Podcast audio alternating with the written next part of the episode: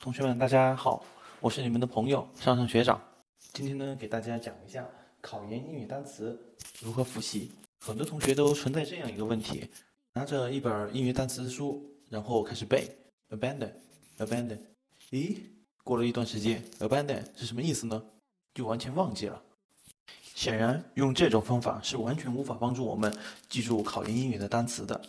那么接下来呢，我会从三个方面来讲一下英语单词该如何复习。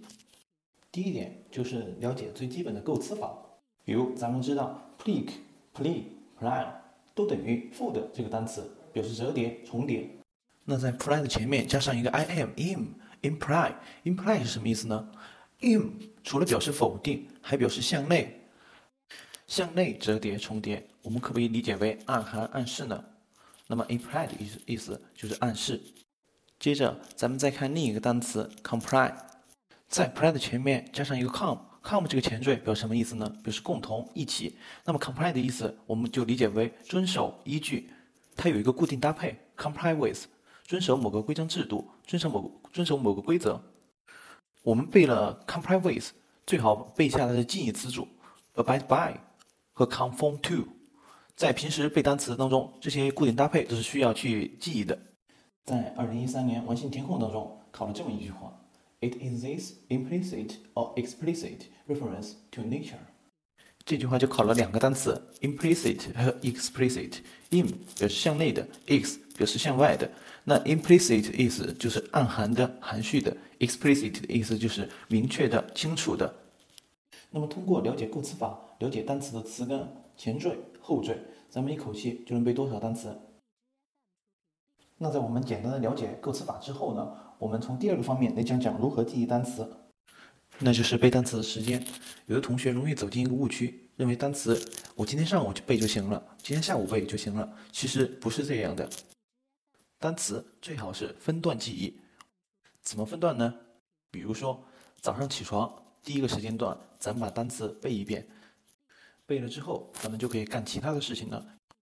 然后到午饭之前，咱们可以复习一下早上背的单词，加深印象。那第三个阶段呢，就是在午觉醒来之后，再把上午和中午背的单词复习一遍，使记忆更加的牢固。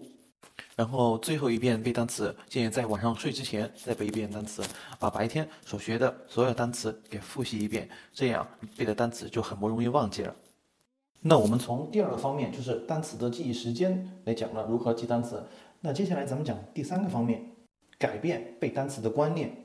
很多同学都喜欢拿这一本单词书背，但是这样的方法是非常低效的。我的建议呢，就是建议同学们开始做英语真题，从英语真题当中获取单词。虽然考研单词有五千五百个，但是在每年的考试当中，出现的往往是一些高频词汇。咱们先学习这些高频词汇，会让大家更容易的上手阅读真题；而一些低频词汇，就是咱们平时积累到，然后咱们阅读遇到也不怕了。那考研不用单词书，咱们用什么呢？我的建议是用 A P P 背，因为用 A P P 背单词的话，它推送的单词是重复的，是能够帮助我们去加深记忆的。那么咱们在选择 A P P 的时候，尽量不要选择图片、图形记忆的 A P P，因为这样会加深你的影像记忆。而在考研英语当中呢，是几乎不会出现图片的，所以这种 A P P 对咱们是没有什么帮助的。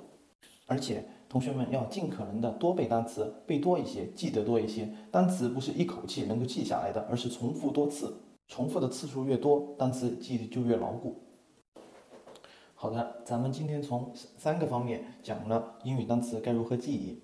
第一个方面，同学们得了解构词法，背熟单词的前缀、后缀和词根。第二个方面，背单词是要分时间段的。第三个方面，咱们要从真题里面获取单词，尽量用 APP 和单词书辅助的来记忆单词。那今天的分享就到这里了，我是你们的朋友向上学长，下一期咱们再见。